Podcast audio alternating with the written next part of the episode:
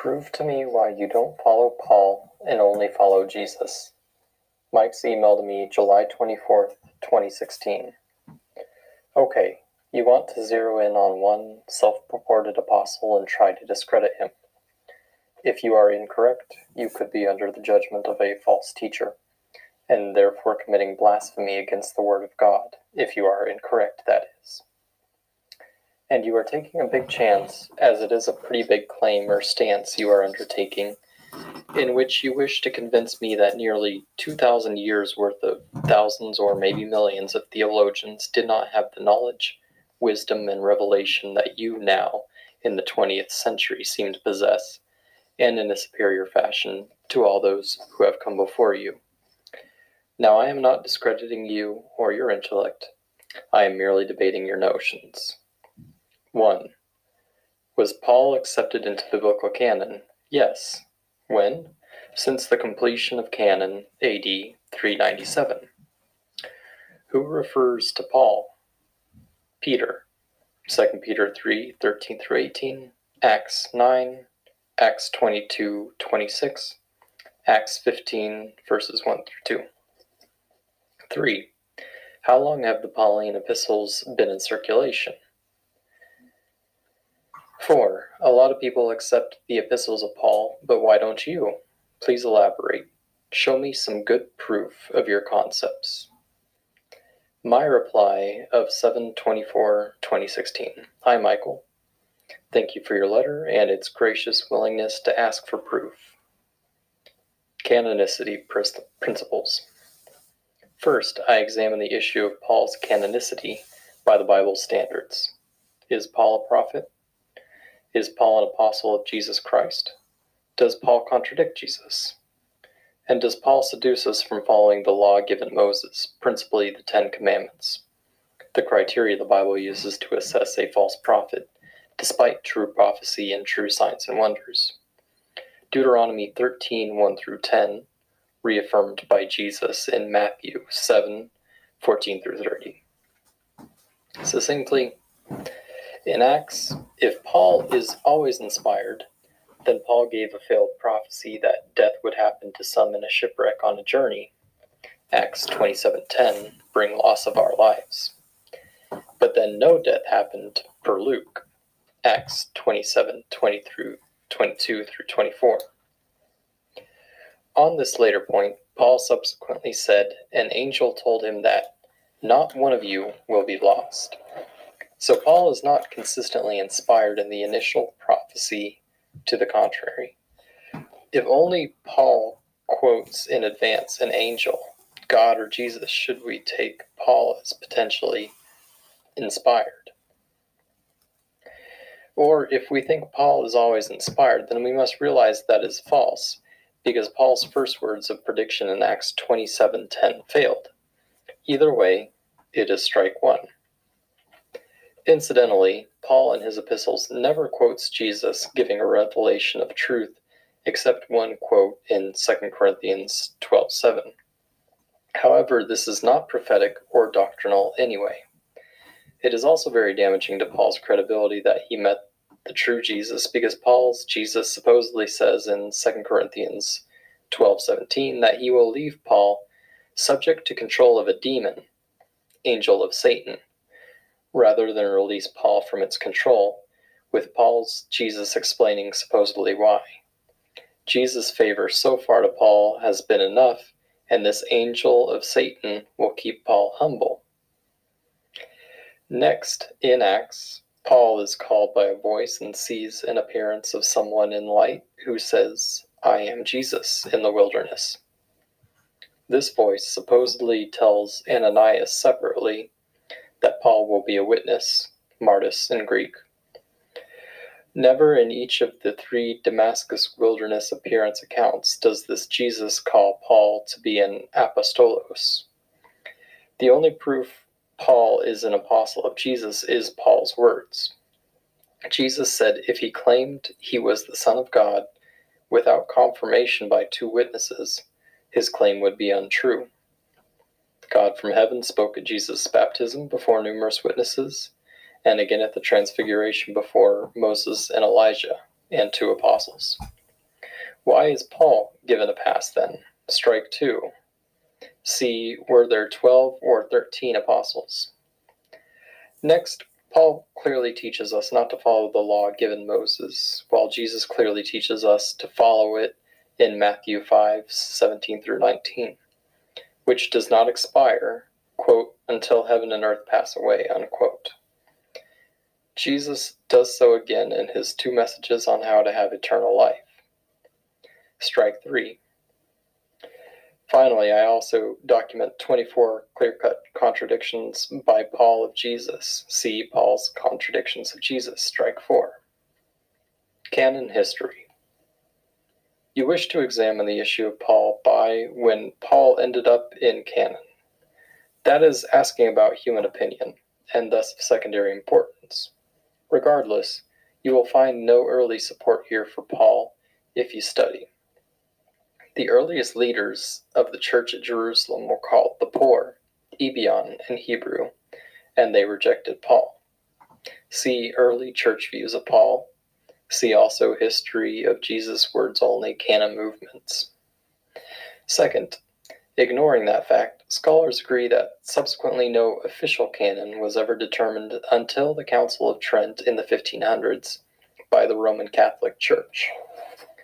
The only basis for the canon at that 16th century conference was a letter of inquiry from North African bishops who proposed in 397 AD to the Church of Rome a list to approve. No answer is recorded. However, then this proposed list from an ancient letter, was adopted at the Council of Trent in the 1500s as the official list. Yet, excluding the Ebionites, no council until the 1500s ever did make this decision. Protestantism has never held a general council to determine canon. I urge we do so. Paul in canon. As to Paul's presence in the canon, a reading list that was continually changing, the next assessment of Paul's writings came in 207 AD by Tertullian. Tertullian and the entire early church were battling a Paul only movement started in 144 AD brought by Marcion. Marcion's two key doctrines were the abrogation of the Mosaic Law and faith alone. In 207 AD, Tertullian represented orthodoxy and responded to Marcionism as heresy. All other church commentators of that area attacked Marcion as a heretic.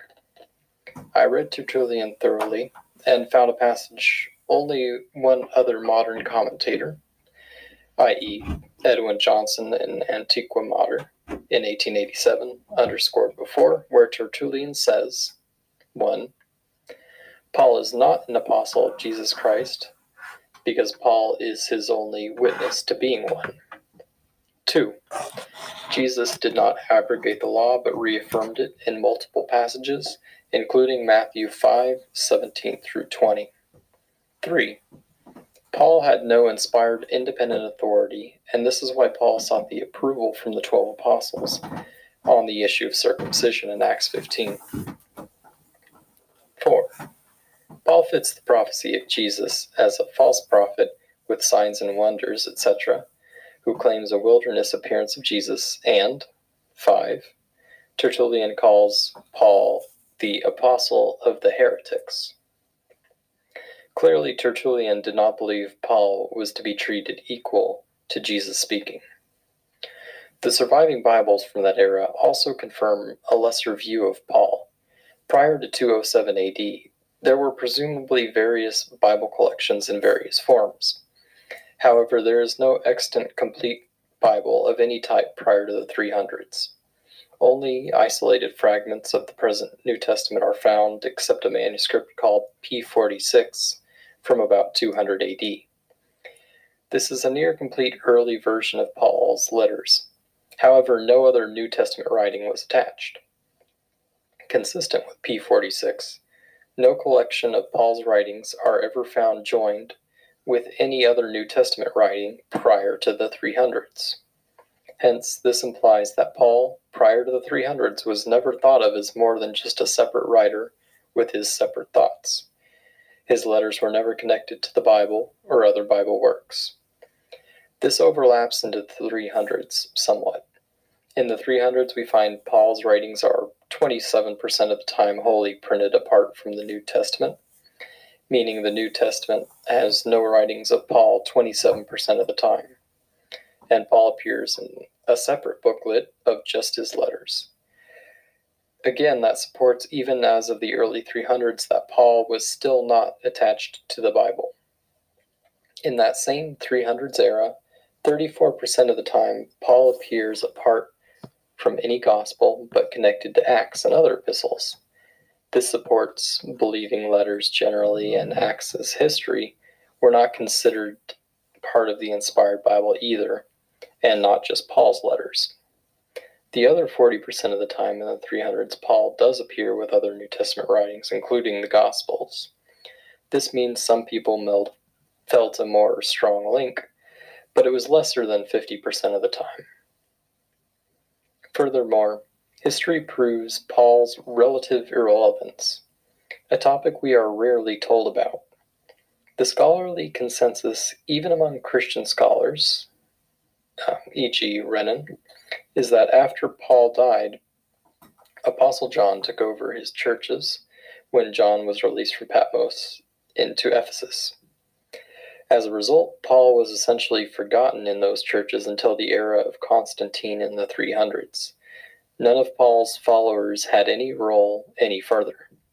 John's followers instead dominated all the former Paul churches, and they preached the law's continuity, works of repentance, and Jesus' words in the gospel were the gospel. One of the few key reasons for Paul being eclipsed is that, when read carefully, Apostles John's writings are all critical of Paul. Let's review in the order of their release. Revelation came first, highly critical. This is what my book Jesus Words Only focuses upon. Then the Gospel of John came.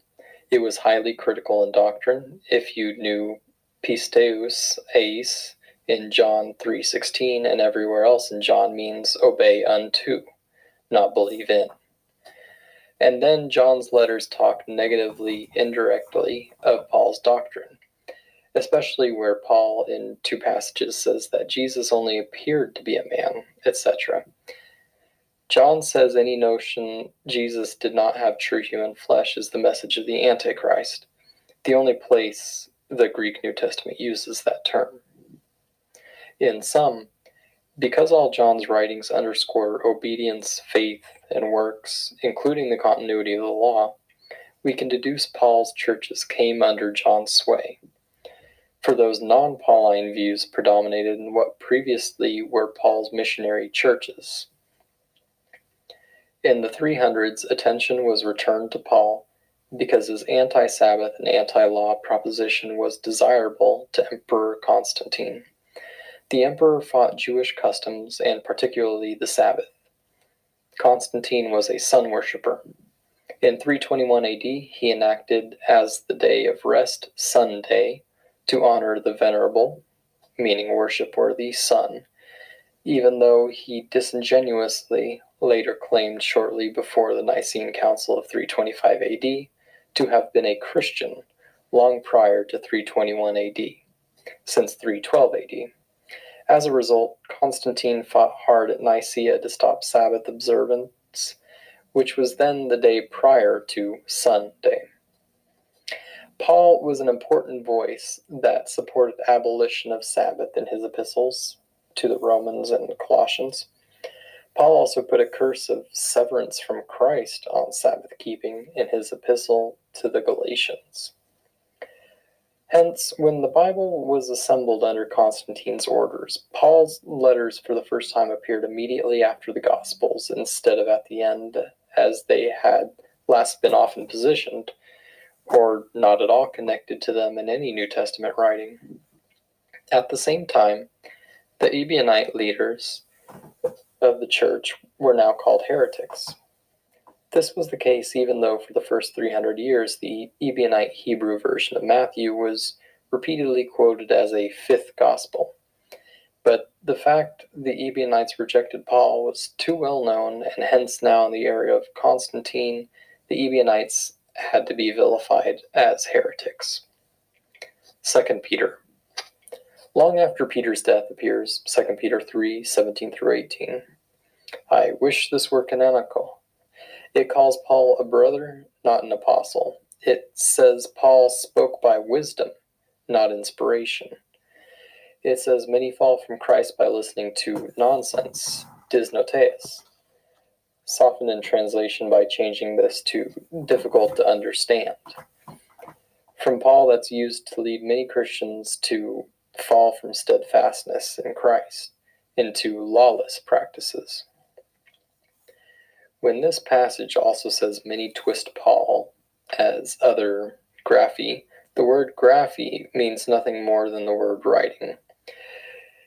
It did not signify nor imply that Paul was inspired. The word scripture was chosen as the English translation now implies it, but in Greek, graphi had no such significance unless the context clearly implied otherwise.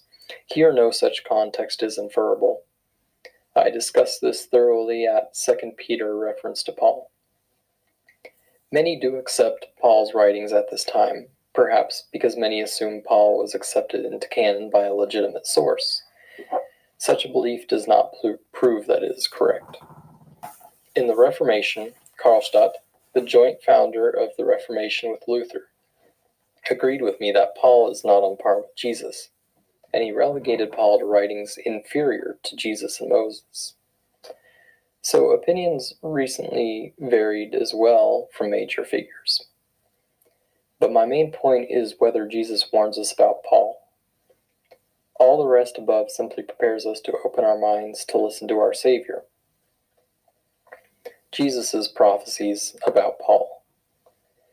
Here are proofs that Jesus directly warns you and me about Paul and promises greatness in heaven for us by rejecting Paul. First, Jesus does so in Matthew 5 17 through 19.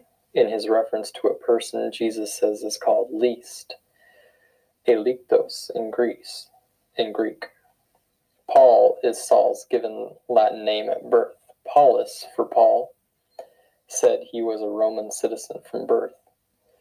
This requires at that at the point Saul obtained citizenship at birth as a Roman that his parents had to give him a Latin name besides the Hebrew name of Saul. In Latin, Paulus is a contracted form of Paulus Lullus, which means least. This is like Joe is the short form for Joseph. Paul plays on his name's meaning least in Corinthians when Paul says he is the least, helithos in Greece, of the apostles. 1 Corinthians 15:9. By contrast, Jesus in Matthew 5, 17 through 19 tells us to listen to those who teach the law, and such evangelists supporting the law will be called great in the kingdom of heaven. But Jesus then warns us not to listen to man who teaches you not to follow the law. Jesus says this man will call be called the least, eliktos, by those in the kingdom of heaven. This matches the fact that the shortened name of Paulus in Latin is a contraction for Paxillulus, which means least. Next, Jesus in verse 520 intends us to understand that the least man and his followers are excluded from heaven, absent repentance from such false, lawless teaching. Second, Jesus warns us that after his ascension, many will come in his name, Jesus, in the wilderness or private places and say that they are himself. Jesus says not to listen to them, for they are impostor Jesuses. Jesus says, You will know it is truly Himself only if He is seen from eastern to western sky, and every eye on earth sees Him. Matthew 25, 5 through 8, also verses 24, 27.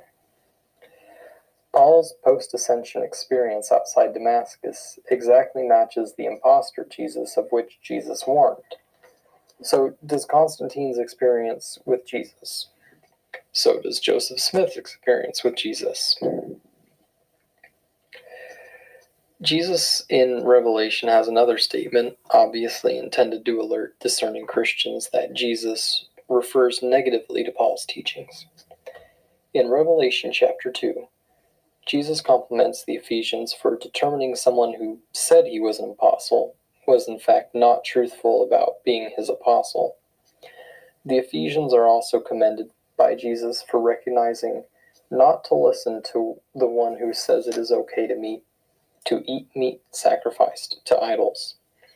Paul both taught one that it was okay to eat meat sacrificed to idols, even at an idol temple, that you refrain only when it when you can be seen there by a weaker brother, who needlessly thinks it is wrong to eat such meat and may be encouraged by your freedom so as to violate his own belief and thus be destroyed. And, two, Paul taught the Ephesians that he was an apostle of Jesus. Famous scholars such as Renan, who are Paul fans, admit Revelation chapter 2 is an attack on Paul's validity on both issues, but they contend it was not from Jesus. Renan and others contend instead that Apostle John was filled with hatred and falsely attributed these words in Revelation to Jesus. However, I believe it was in a truth a, a truth inspired from our Lord Jesus. Fourth, Jesus has another prophecy meant to invoke the Benjaminite wolf prophecy of Deuteronomy 49:10. Jesus does so by referring to false prophets as ravening wolves in sheep's clothing. Matthew 7:15. Such false prophets claim to speak for God and that they are Christians, but inside they are ravening wolves. This term ravening wolves only appears two other places in all of Holy Scripture. It begins with a prophecy about the tribe of Benjamin in the later days in Genesis 49:10. From Benjamin's tribe will arise one at the same time that a prince of peace arises from the tribe of Judah. The Benjaminite figure is called a ravening wolf who will kill in the morning and divide the spoils in the evening. Paul, a Benjaminite, Romans 11:1, Philippians 3:5, killed Christians in the morning of his career. In the evening of his career, Paul claimed the 12 apostles divided up the Gentiles and Jews, so Paul would alone go to the Gentiles, and the twelve to the Jews. Galatians 2 9. That's Paul's view. However, it is contrary to the Holy Spirit's direction in Acts 10 on Cornelius to Peter, and then Acts 15, where Peter affirmed the Holy Spirit chose Peter long ago to be apostle to the Gentiles. But it shows Paul's intentions. The only other time ravening wolves is used in all the Bible other than Jesus' one time in Matthew 7:15 and Genesis 49:10 one time is in Ezekiel. In Ezekiel, ravening wolves is used to describe religious leaders that draw believers away from following the law, including the keeping of the Sabbath. Ezekiel chapter 22 verses 26 through 32. Thus, the Benjaminite wolf prophecy of Genesis 49:10 is reiterated by our Savior and modified so that we know that the ravening wolf will appear in sheep's clothing. He will appear to be a Christian, but is not truly one. I thus contend that our Lord means Paul was a sincere dupe of the voice and light Jesus outside Damascus. This still means that only appeared to be a Christian, but was not truly one because Paul had the wrong Jesus all along. Finally, there are many more implicitly negative references by Jesus to Paul. See Matthew 7:21 through 23. Call me Lord, but work anomia, negation of the law given Moses, nomos in Greek. Matthew 10:8. Do not take wages for preaching, versus Paul said it is okay in 2 Corinthians 11:8 and 1 Timothy 5 7 through 18. Matthew 23:28 Pharisees behave outwardly to appear law compliant, but inwardly are filled with lawless, lawlessness. Versus Paul in 1 Corinthians chapter 9 verses 20 through 21 where Paul advises he acts law compliant around those who believe the law continues, but he knows he's not under the law, nomos, inwardly. Incidentally, you may wish to see that Paul and Acts expose Luke's, Luke to a very different set of doctrines than you find in Paul's letters. Luke records Paul saying, I believe in all things that are according to the law and the prophets, Acts 24 14. Paul declared in court that he taught the Jews and Gentiles the following gospel that they should repent, turn to God, and do works worthy of repentance. Acts 26:20. Paul taught that God now commands all people everywhere to repent. Acts 17:30 of idolatry in context, etc. Luke's gospel of what Jesus taught is completely in accord with those doctrines Paul taught in Acts and Luke's hearing. However, the Paul of Acts is extremely contrary to the Paul that appears only in Paul's epistles. See, Luke is a legitimate non Pauline gospel. Paul explained how this came about to the second Corinth- to the Corinthians. Being crafty, I caught you with guile. 2 Corinthians 12, 16. Conclusion I trust this has answered your questions. I will pray you will examine these issues, asking yourself, What does Jesus say? Not what do I say? For you and I both must answer to our Lord, not church councils, canon committees, or to each other. I obey only what Jesus teaches. I don't see any danger doing so. But I always listen to anyone who can cite something Jesus says that mandates I listen to Paul. No one has ever tried because nothing Jesus ever said teaches us to accept as truth anything Paul said, independent of Paul quoting Jesus. I have reread this Holy Scripture over and over and find no positive command to listen to Paul's words standing alone anywhere in there. Paul never even quotes Jesus in some revelation as supposedly giving Paul that singular authority. But if I am wrong, I welcome you showing it to me. Blessings of Christ.